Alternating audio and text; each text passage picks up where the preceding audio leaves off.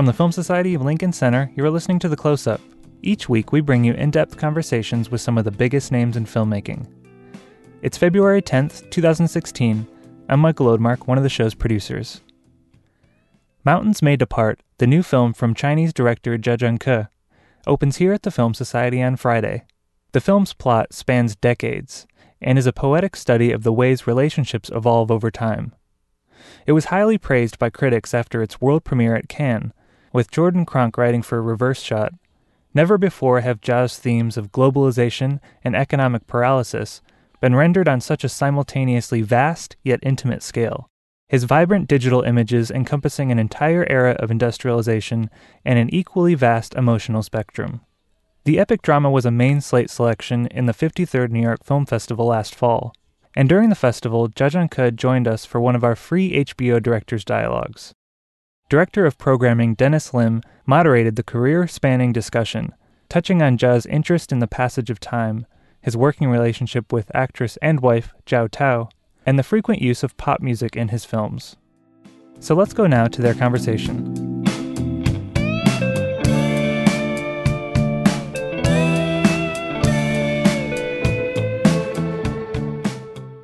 Hey there, this is Eugene Hernandez, Deputy Director here at the Film Society of Lincoln Center. Thank you for listening to our podcast, The Close Up. If you like what you hear, please subscribe to get new episodes delivered to you every week. You can also rate and review the show on iTunes, which will help us reach more cinephiles like you all around the world and help us make this podcast even better. Thanks again for listening, and now back to our show. I wanted to maybe start with Mountains May Depart. Um, and with those two scenes, something that I did not get the chance to ask you uh, in in the Q and A last night um, is about these two songs, um, "Go West" by the Pet Shop Boys um, and this um, Cantonese pop song by Sally Yeh, which both um, uh, feature several times in the film. Uh, and music is also something that is very important in I would say almost all your films. Uh, you get a sense of how uh, music um, plays out in the lives um, of your characters. Um, can you say a little bit about, first, maybe about these two songs in particular, their significance to you, um, and also maybe more generally about the use of, of music and specifically pop songs in your films? So definitely pop culture or pop songs have a huge impact on me. And I was born in 1970s when I was six or seven years old. I, that's the end of the Cultural Revolutions, and I do think that uh, before uh, that time, and the songs and the entertainment, so to speak, that uh, it's or the lack of the entertainment at the time that every songs that you listen to will be almost this propaganda-like uh, songs. It's all about the collective. It's about this idea concept of we, and I think it's not until later on that you get to hear songs, especially pop songs, that uh, focus a lot more on the individual. 呃，那么到了呃七十年代末七九年以后，改革开放，呃，中国一个很大的变化就是开始有了流行文化，特别是港台的流行音乐传入。那后面后来呢，也开始有西方的歌曲传入。So after uh, 1970s, and then you started with this uh, beginning of reformed, and then came the influx of pop cultures from either Hong Kong, Taiwan, and from the West since the, being surprised so much and, and for so long uh, with this collective idea or we, and I think that uh, through pop songs and pop cultures, the, the young people get to express themselves individually and become an, an outlet for uh, personal expression, individual expression. So I've been through different stages to experiencing these pop songs. And at first, I would be listening to the radio produced by Taiwan's and songs by Teresa Teng. And then later on, you we can purchase the cassettes of these pop songs. And then cassettes turn into CD, CD turn into karaoke.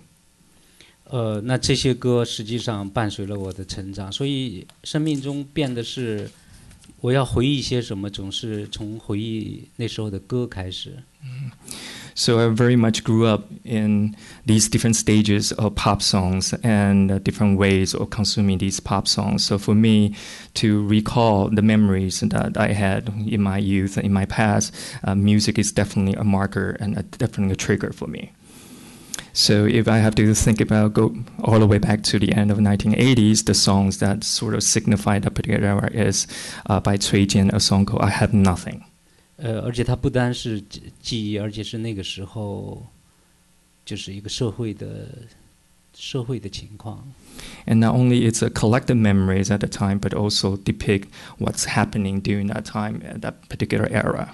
And since this, uh, when I was preparing the script and the story starts in 1999, and I start to recall what was I doing in 1999, and the first thing came to mind was that I spent a lot of time in disco clubs, and one particular one is actually right next to uh, the Beijing Film uh, Academy is this uh, very popular disco club called NASA. You know. So the first time I heard Go West was actually at NASA uh, when I was uh, enjoying the the club scenes at the time. And uh, this song was very very popular already, but the DJ usually will be very very stingy that they won't play the songs on, not until midnight, and then everyone will be waiting the moment uh, when this music uh, appears, and then whether or not your friends or whether or not these are strangers, then you will somehow. Um, link up like a human dragon, uh, so to speak, start dancing together in synchronization.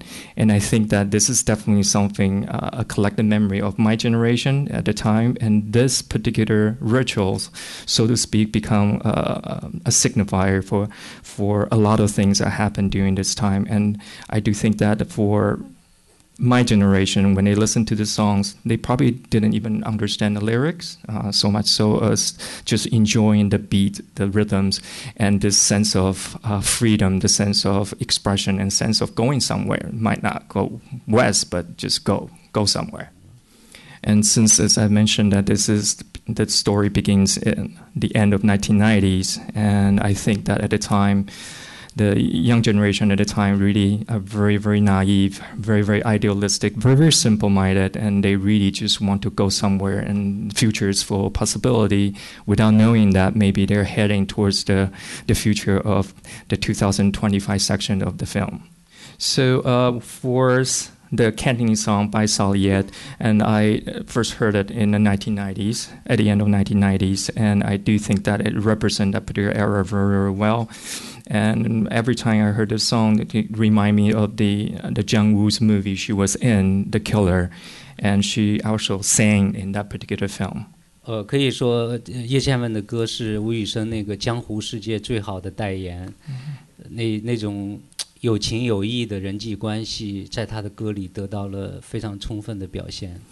and she became almost like a spokesperson of that particular genre and that particular era of films, by especially by John Woo, because her song really depict not only just about love, but also on top of that, it has a sense of loyalty, sense of duty, sense of obligation, and because of these reasons, her song definitely become my favorites and always uh, in my iPod or always or iTunes always be one one of the songs I will keep re- going back to and listening to.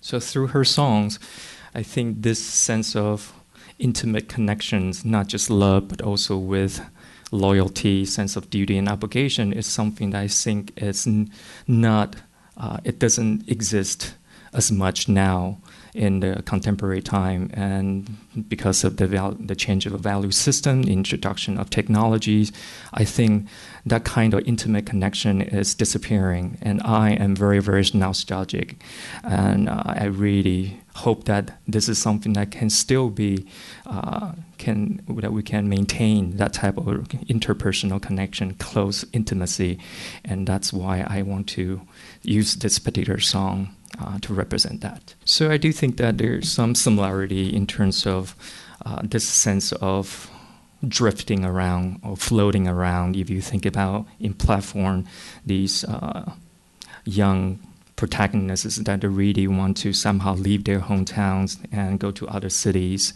to seek personal freedom, individual freedoms, and ended up returning back to their hometown at the end. Whereas for uh, Mountains May Depart, the characters that uh, they have left their hometown into major cities such as Shanghai, and from Shanghai, even going abroad to Australia. And uh, in terms of their actual final destination, it's unknown, but it is that sense of floating around, feeling adrift, is something that somehow connect these two films together. 因为我觉得，当你有什么心事的时候，发一个微信或者发一个 Twitter，发个表情发给对方，你没有没有办法去倾诉你自己，同时也没有人聆听你的时候，可能那时候我们已经变成一个孤儿。And with the technologies that I focus very much on in the Mountains May Depart, I really feel uh, a, a, a dramatic transformations and great loss because of the technology such as Twitter, such as uh, social uh, media. When you send out an emoticon to another person, I wonder how much can be conveyed by this flat digitalized icons.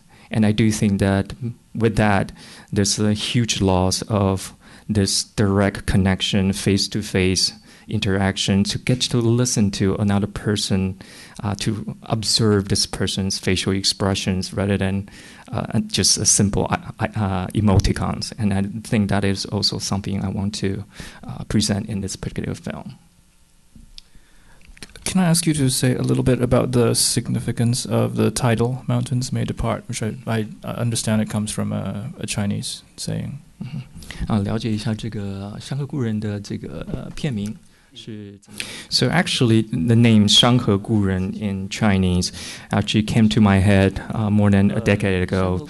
I remember that one time I was visiting my aunt's house, and then right across the um, sort of the um, the, the after the you cross the courtyards and then you step out the courtyard, the first thing you see will be this the mountain hills, and then when it's snowy, you see this beautiful landscape, snowy landscape, and then you have individuals somehow mannering around, and that name, uh, I'm sorry, that title just came to me in my head, Shanghe Guren, and literal translation will be mountain river old friends. And I think that, uh, that it sounded it's very, very beautiful, very, very poetic. And I thought in my head that that could be a great title for films maybe I would make in the future. 呃，其实我是就是在这四个字里面，那个故人的故特别打动我，因为只有通过时间，我们才能变成老朋友，才能变成故人。所以这里面既有空间，有山，有河，又有时间。So I think the the word gu, which is uh, the old friends, that means the old. And uh, to me, that really signified this sense of time because there's no way you can have an old friend without time. It needs that long period of time, pa- the passage of time, in order for you to make old friends. So I think that concept and that particular character really touched me very much so. And then as a whole, you have the landscape sort of connoting the con- uh, somehow connote the spatial elements of this film, and then you have the word "gu" uh, means old, so to convey this uh, temporal elements of the film. So it's very much about a film about uh, it's very much a film about the time and the space. And of course, the English name "Mountains May Depart" has something to do with the Chinese saying that uh, mountains may depart, but our love will never change.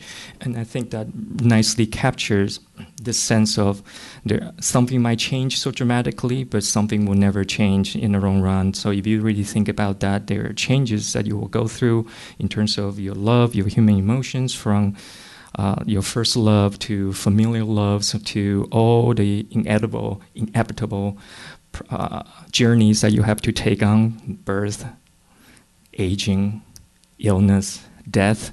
I do think that uh, even with all these changes that you have to encounter in your life, there's certain human emotions would, will always be there, and that is something that will never change. 呃，我我我所有电影的英文名字都是我摄影师起的。 因为他英文比我好多了。so all my films and the Englishness of my films are from my cinematographer because his English is so much better than mine. 呃，然后他呃他跟我说，哎，圣经里有一个有一句话叫 “Four mountains may depart”。 And so also he mentioned that in the Bible there's a, this phrase that for uh, mountains may depart, and I think that that's also uh, part of the reason why the name is mountains may depart. 呃，那我说，哎呦，会不会太宗教了？他说，那就把 “for” 去掉吧。 So and then he was wondering whether or not this would be too religious and too biblical, but then uh, he said, no, no, then let's get rid of the word for, so we just have mountains may depart. 但我到现在都不明白，为什么去掉 “for” 就不宗教了。 But I still, to this day, I don't understand why you know it won't sound as religious or biblical just by getting rid of the word for. Uh, as we saw in, in the clip, and those of you who've seen the film know that it's it's set. Um, the film takes place in three discrete uh, uh, time frames. Um, the first section and the longest section of the film is 1999, um, and it's set in your hometown. Um, and it's your 1999 is also the period that marks the beginning of your um, your career. Uh, 1998 was your first feature. Um, did you did it feel in a sense that you know making that first part of the film was in, in a sense revisiting the beginnings of your own your own career 那这部片有三分成三段。那第一开始最长的 So the reason why I chose uh, Fenyang, my hometown, as a starting point is because this film is very much about that feeling, feeling adrift, feeling that you're floating around. And I think that the best way to convey that feeling is to uh, to somehow start with your hometown, that you drift away from uh, where you were born. 对我们才能意识到自己是一个异乡人。 So that's how we will find ourselves as an alien resident or as a foreigner. So um, the social reality I very much want to somehow uh, present in this film is this idea of uh, human mig- migration, human mobility, because uh, because of the uh, the economic developments that you ex- we experienced in China, people started to leave their hometown. They went into big cities, uh, even go abroad to seek a better life. And I think that to, in order for uh, you to, uh, for me as a director, as a filmmaker, to present that in a very, very clear and also identifiable and relatable way, uh, is to somehow start with uh, this idea of leaving your hometown and going outward. So that was the reason why I chose Fenyang as a starting point in terms of space. Now, uh, speaking of the time, why I started in 1999, because this is a very, very uh, important turning point in Chinese history. And uh, I do think that if you uh, think about 1999, that was the time, is the, the, the difference between pre and post internet era, pre and post uh, cell phone eras, and then you see the popularity of the private cars. Then start with that uh, came the the freeways and then the high speed trains, and I think all. Uh, altogether, in combination, that really has this type of major transformation, major uh, technological advancement, has a huge impact on how we relate to each other uh, as human beings and actually uh, make an imprint on the most intimate side of uh, human emotions. So definitely that's a new milestone uh, in terms of uh, in the year of 1999. If you look back on the beginning of the reform in 1979, it's been quite a few years, and then you have witnessed major transformation of the society in those years. 那如果说站台里面的年轻人，他们从七九年一直游到 So if you look at the, in terms of the time period of platform from 1979 to 1990s, that was just uh, the beginning of the reform. And then uh, fast forward to uh, 1999, suddenly you have this uh, countries that from a developing one to a very developed ones, and then you still observe the disparity of the rich and poor uh, in the meantime.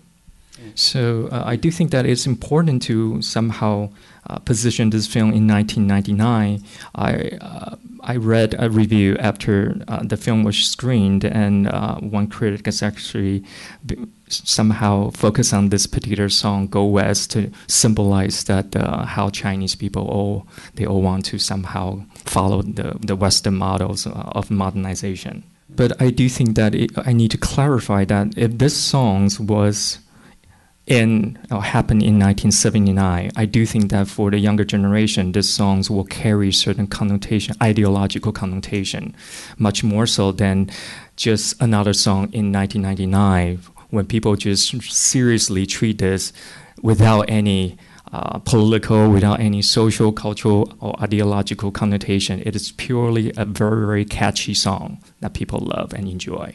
呃，我觉得就好像可乐跟万宝路刚进入中国的时候，它的美国身份好像很敏感，但是到现在它就是一罐饮料而已。And this is not unlike the fact that uh, when first uh, Coca-Cola first came to China, this particular product is a symbol of an American product, a Western product, and it is somehow connected to this idea of uh, Western and foreign culture. Whereas when you fast forward forward to 1999 in China, Coca-Cola no longer carry that type of symbol- symbolism. It's just purely a beverage that can quench your thirst. So in terms of the, the private cars or other infrastructures, we quote unquote might have jet lag, uh, not in pace with the rest of the world. But if you really think about in 1999, in terms of the internet, in terms of um, uh, the cell phones use, we are pretty much sort of uh, in sync with the rest of the world. 那这些东西它带来了新的生存的考验。 And these technologies and these devices really uh, somehow pose certain new challenges of how we live uh, in China. The recording cut off the beginning of this question, which was basically about Jia's working relationship with Jiao Tao. What is your process of working with her? 那谈论一下赵涛啊，在你影片角色扮演的啊。So, uh, in 2000s, when I was trying to cast uh, the female lead for platform, and I was looking for someone who actually had the appearance of someone who sort of found this particular era in the end of 1970s, and actually someone who might work for this traveling troupe uh, for the state or for the government, and then also need to speak the Shanxi dialects. And I uh, went to when I was scouting around, and I went to uh, this particular uh, dance school. Uh, that's where I found Zhao Tao. Uh, so when I first saw her and she was teaching a class, and I immediately noticed her uh, with her um, interaction with the students, and she mentioned that in, uh, to her students, in order for you to uh, dance well, you need to imagine that you couldn't speak. And the only way that you can express your feelings is through your arms, through your legs, through your body. And sort of that's uh, what drew me to her at the time. 呃，他的话一下子让我理解了舞蹈，同时也理解了电影。 And immediately and suddenly, I realized that what she just said it not only uh, says a lot about what dance means, but also what film means. So to me, film is something similar. That when you cannot express something through words, you need to rely on the imageries and rely on the cameras to somehow help you express your feelings. 嗯，所以也变得我的电电影里面老出现跳舞。And that is also one of the reasons why is that uh, usually you will see a dance sequence in my films. 对，恰恰在那个时候，我觉得可能，可能我需要 double，就是摄影机加跳舞，把我们那些用语言没法讲出来的话讲出来。Uh, to me, it's almost as if that in order for me to express something that I cannot express through words, I need to double them up. I need to not only through dance, but also through uh, photography. I'm sorry, through films in order for me to convey that. 呃，其实跟他合作到零六年的《三峡好人》之后，算是中断了一段很长的一段时间。So, and I do think that uh, after our collaborations in 1996 for the st- for Still Life, there was a long period of time that we weren't actually very uh, closely uh, involved in terms of uh, filmmaking. Even though that uh, at the time she was involved in 24 City, and I wish I knew these are more sort of documentary like films and she plays a very very minor roles in these two films so i didn't really see that uh, she had a lot of space for uh, for acting to shine. And this is at the same time that she started to collaborate with other filmmakers, such as uh, British filmmakers for the film 10,000 Waves, and also with an Italian directors for the film Shun Li and The Poet. And this is not until uh, uh, 2013, so when we start to closely work together again for A Touch of Sin. 哦，我突然发现他拥有了一个独特的表演表演方法。 and I realized that uh, she actually have her very unique way of um, preparing for the roles and discovering the characters, 对，然后也给我造成了很大的麻烦。 and also caused a lot of troubles and problems as an actress.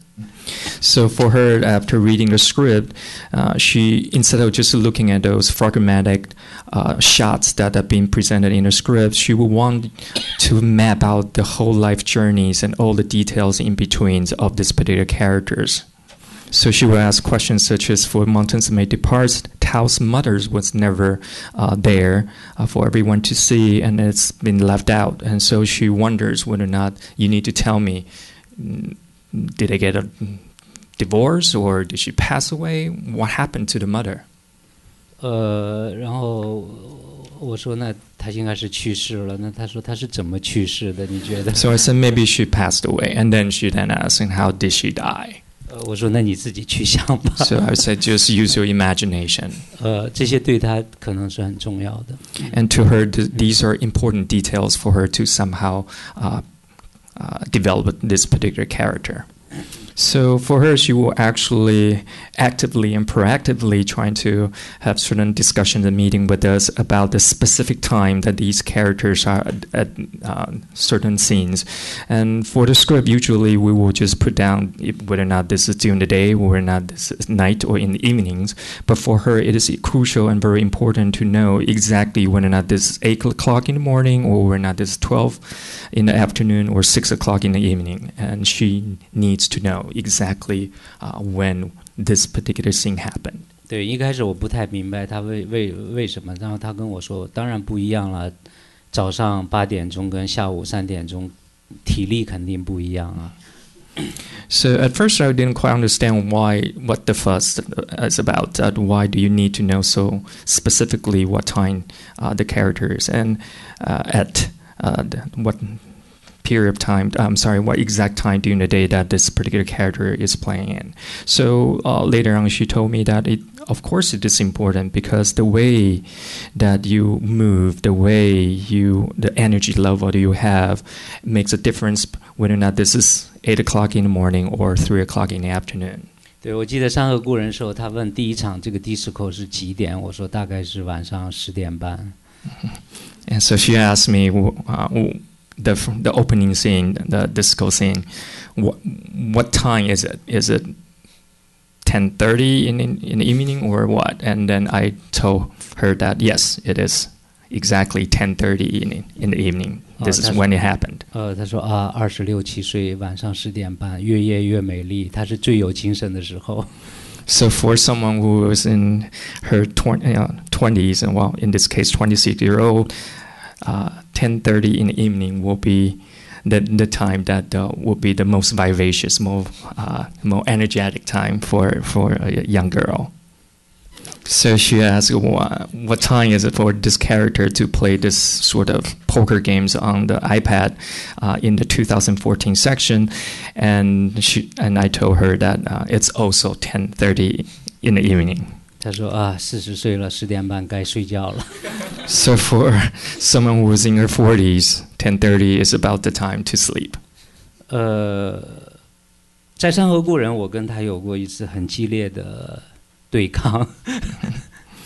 So uh, there was one particular struggles that I had with her uh, when shooting when we sh- were shooting uh, Mountains May Depart.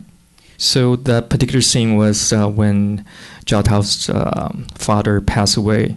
Uh, character's father passed away unexpectedly uh, in this particular small small town, and she really want to know uh, how far it is uh, away from the Fenyang, uh, from uh, how far away is this particular city, which is I told her it's 300 kilometers away, and she also wanted to know have I been here before, uh, have my characters been here before, and then I told her that well you you probably been here before, but not not to the hospital, but you have been to this particular uh, small city before. And this is when she came to receive and uh, collect the body of uh, her father.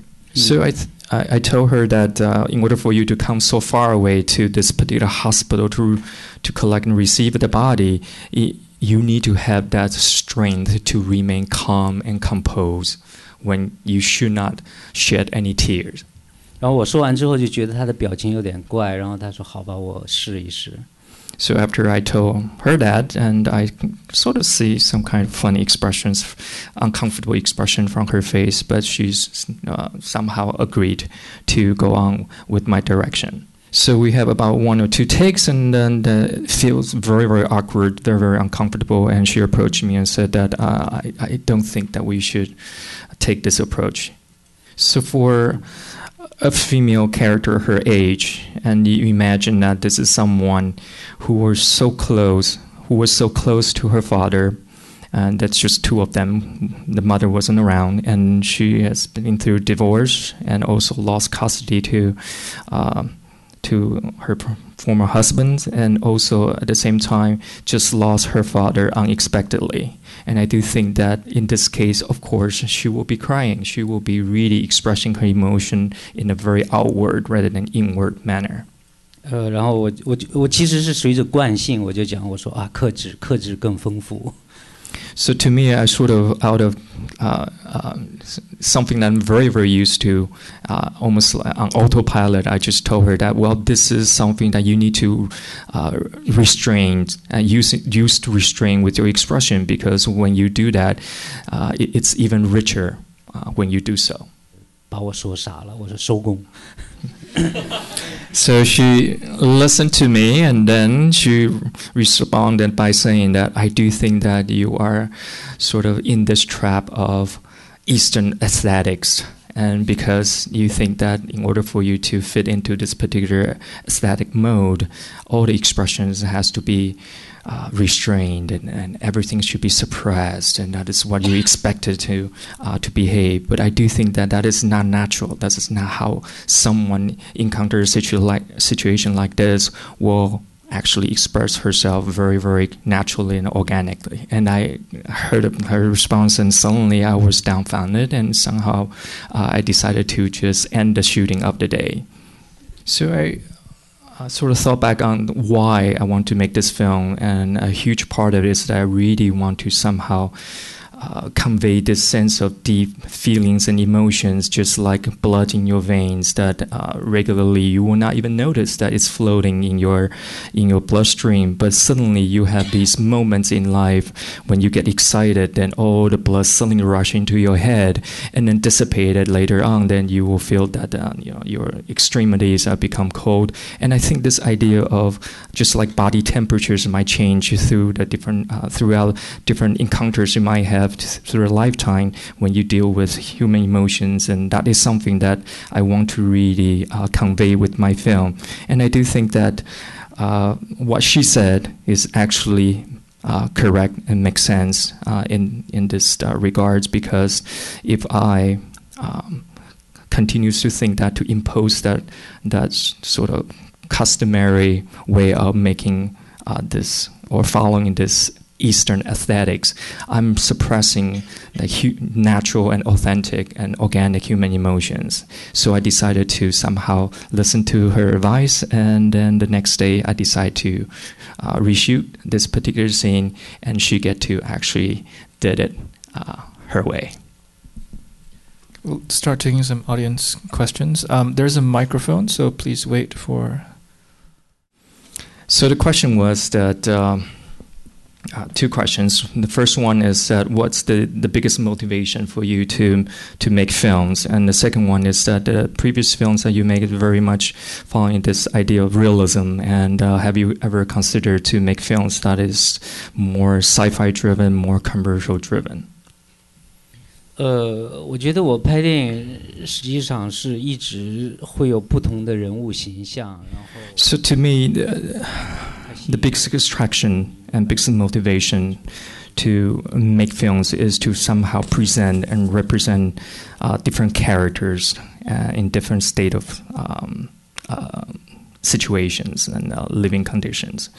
For example, in Xiao Wu Pickpocket, then this is such a drifter that uh, just cannot somehow um, assimilate to the or follow the, the pace of the, the economic developments and been being left behind.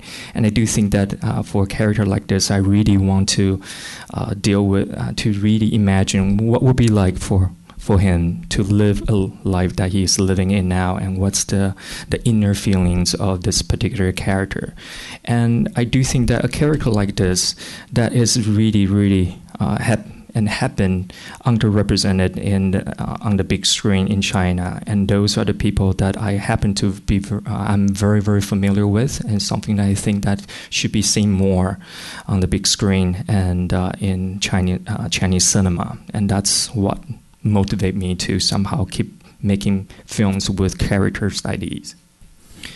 But for Mountains May Depart, this is uh, something uh, when I first uh, developed this particular uh, film, I thought that I was. Uh, I know that I need time, the passage of time, in order for me to tell the story well. But at the time, I thought that I would only do it from 1999 to the present time, 2014. But when I was developing the, the second episodes uh, during for uh, 2000 uh, in for 2014, I suddenly realized that I am very curious about what's going to happen to Dollar, and also I'm curious about what will happen to us collectively. And uh, so, uh, if you think about this particular character, dollars, that um, he's a very very passive uh, characters. That a lot of decisions have been made and she wasn't I'm sorry he wasn't part of the decision making process everything's decided by the the previous generation which is by his parents in terms of the, the divorce that they had, uh, the custody uh, to the fathers, and uh, even going abroad to Australia, that he really didn't have any say in any of these decisions. So I'm very curious about for a passive character like this, how can he and will he be able to uh, finally um, pursue his personal freedom at the end. And that's why I thought that the best way to do that is to then create a third uh, episodes and bring the stories to 2025 and from the perspective of this particular character. So since I'm going to bring the story to 2025, then sky is the limit. So at first I thought, oh, well, maybe I will have this character Dollar to fall in love with an alien, or yes, as an as a, with an extraterrestrial, and this person will be genderless.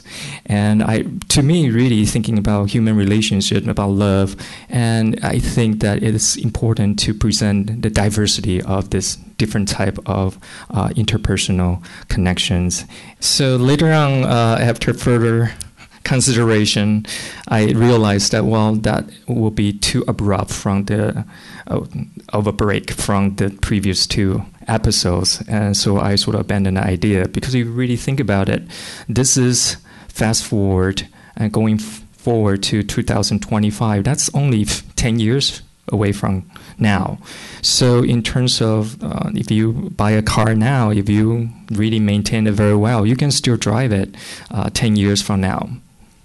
In terms of the telecommunication or the electronic devices, I do think that this will be the area that will you will see a lot of transformations. Just look at the speed that, that we are up, keep updating the devices that we have now.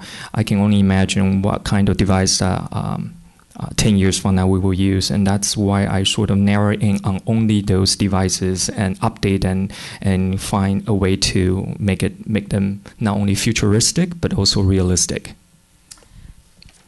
in terms of the the market or the audience i think i'm uh, in that regards i'm very very passive i do think that i'm this kind of director and it's really uh, up to you whether or not you're going to like me. If you like me, I welcome uh, and uh, your uh, acknowledgement and appreciation. But if not, then hopefully uh, you will find someone else that you are attractive to. So to me, I sort of just uh, I, I won't force the issue, and I do think that uh, that just uh, go with the flow. 呃，但是但是我觉得我，呃，我我是有很高的热情，是通想透过电影跟观众交流的。but I really I feel very very passionate, extremely passionate that I want I would I love interacting with uh, my audience.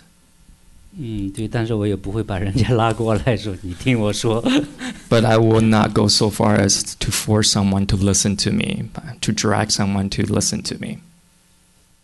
So there were two questions. Uh, the first one was that. Uh, as a filmmaker that you start very early, and I, w- I wonder whether or not that during your early years of filmmaking, have you ever felt lost?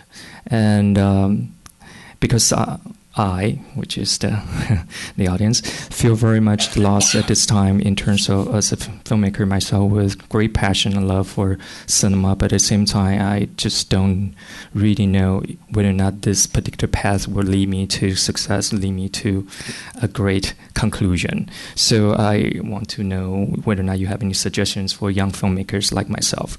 And the second question was the at the age of 45, you already received two Lifetime Achievement Awards, and whether or not that, uh, what kind of impact do you or have these awards have on you as a filmmakers going forward? 呃，说到这个迷茫，就是经常迷茫。So yeah, I was lost uh, quite often. 那个天注定之后也挺迷茫的，就是我这不想拍电影了，有一段时间。 and I have to tell you that I was very, very lost uh, after I finished the film A Touch of Sin. And uh, at one point, I even considered the fact that I uh, considered the possibility of not making any films anymore. 呃呃，就是那个时候的迷茫，恰好被那个沃特萨拉拍下来了。明天晚上他就会放那个电影，告诉大家我怎么个迷茫法。 so you will get to see how lost I was, and uh, in the the film that will be screened in the festival uh, tomorrow by uh, it's a documentary about myself by Walter Salles. So, but you know, even though that I have to consider the fact that I might want to make any film anymore, but after, then when you watch the films by Chaplin, and suddenly you just realize, like, wow, how how beautiful uh, films are and can be and should be. And suddenly I realized that I need to make more films. and then when you watch that particular scenes of bicycle theft and looking at the, the father and son uh, and hiding underneath the roof in a rainy day, and I do think that that is something that only film can somehow convey that kind of that kind of feelings and connections. And this is something that really compelled me to start making film again.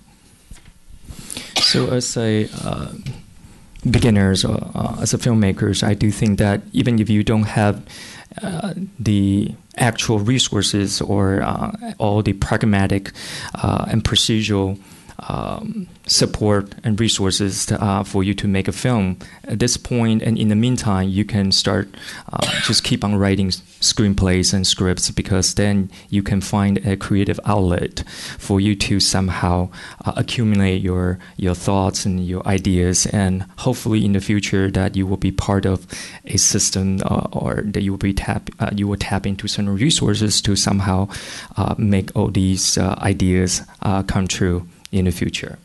In terms of Lifetime Achievement Awards, I think one thing that really encouraged me to do as a filmmaker is that it gave me more freedom to make the films that I really want to make.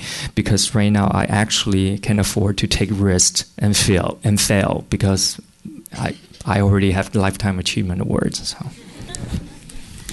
Uh, we're actually running out of time. I think we want to take one final quick question. No, at the very back. No multi-part questions, please. So the question was that um, it seems to her that the plot line is very much about Tao, especially for the first and the second part, and it's all about her relationship with uh, all the uh, people around around her. Then moving forwards to 2025, suddenly it's uh, it's very much about dollars and also involve his relationship with his father and also this particular English instructor. So the question is why uh, to somehow uh, create a, a, a, character such as the English instructor, what what would what did you try to say or pr- somehow represent with this particular character in the third part? 呃，其实道路这个人物，我觉得他第一次出现的时候是一个婴儿，然后他在妈妈的怀抱里，你会发现他，他他他他什么都说不出来。 so the first time you saw Dollar, he was a baby in the arms of my mother, and he couldn't say anything. And when you do see Dollar the second time around, uh, he had became uh, elementary school students, and then he came back for the the funerals, and you see that this is also someone who has no say in any of the decision being made by uh, the previous generation, including uh, his father and his mother. Every decision has been made for him without uh, his, uh, him being involved in the decision making process.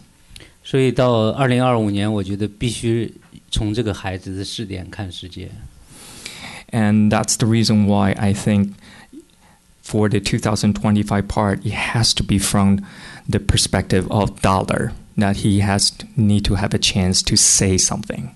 So after Still Life, and I, I decided not to really use this sort of enclosed uh, linear way of to uh, narratives. I really wanted to somehow find a different way with different perspectives in different episodes because the, the world has changed, it become very, very fragmented. So the, uh, the conventional narrative no longer uh, it's no longer sufficient to somehow convey the sense of contemporary time. 对我们不是莎士比亚的时代，也不是沈从文的时代了。 So we are not living in the age of Shakespeare's or Shen Chongwen. 对，呃，这个至于说这个英文教师，那核心的问题就是他年纪大了一点儿，是吧？ So for this instructor, definitely the one key mm, uh, element is that she is definitely much older. So if we truly love each other, were there or are there limitations that we impose on s- ourselves? In this case, the age difference. 同志是否可以相爱？是否可以组织家庭？ In the case of the LGBT community, whether or not you sh- you are you should be able to allow to somehow be together and uh, create um, create a family together, and whether or not that should be a limitation being imposed. 然后 女女女性女方年龄大，男方年龄小，是否能够能够相爱？是否能够突破这个世俗的约束？ and whether or not for an old, much older woman to fall in love with a much younger boy, and whether or not, uh, as a society, and also for these two individuals to somehow liberate themselves so that they can uh, somehow seek true freedom. 这些都 带给我们一个思考，就是怎么我们打开自由的边界。 And I think will be a very good way for us to rethink how can we somehow uh, expand the border uh, of limitation by first liberating ourselves. Because I really, at this age of my life, I, I really feel uh, th- deeply the things and the limitation I have impo- uh, imposed on myself and all the luggage I carry with myself. And that sort of remind me of the uh, if, when I first started making films, how I felt at the time. 拍电影是我们寻找自由的一个方法。 to make film is to find a way to seek freedom. 那艺术可以扩展我们自我的一种局限。 And art can definitely expand the horizons of uh, all the different limitations, and we can transcend that through art. 对，去祝福各种各样的爱。 And we can somehow get blessing to all different types of love. I think that's a wonderful note to end on. Thank you so much. That- Thank yeah. you. Thank you very much.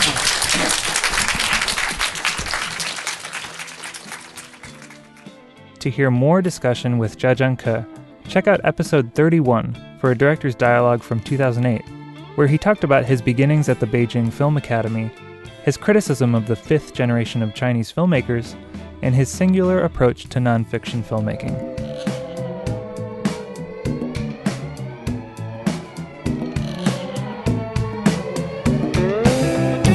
The Close Up from the Film Society of Lincoln Center is produced by Nick Kemp and Michael Odmark. Our opening music is by Steelism.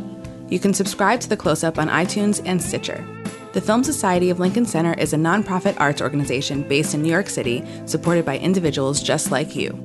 Founded in 1969 to celebrate American and international cinema, the Film Society presents year round programming recognizing established and emerging filmmakers, supporting important new work, and enhancing awareness, accessibility, and understanding of the moving image. To learn more about what we do and support the Film Society by becoming a member, please visit filmlinc.org, F I L M L I N C.org. The Film Society of Lincoln Center. Film lives here.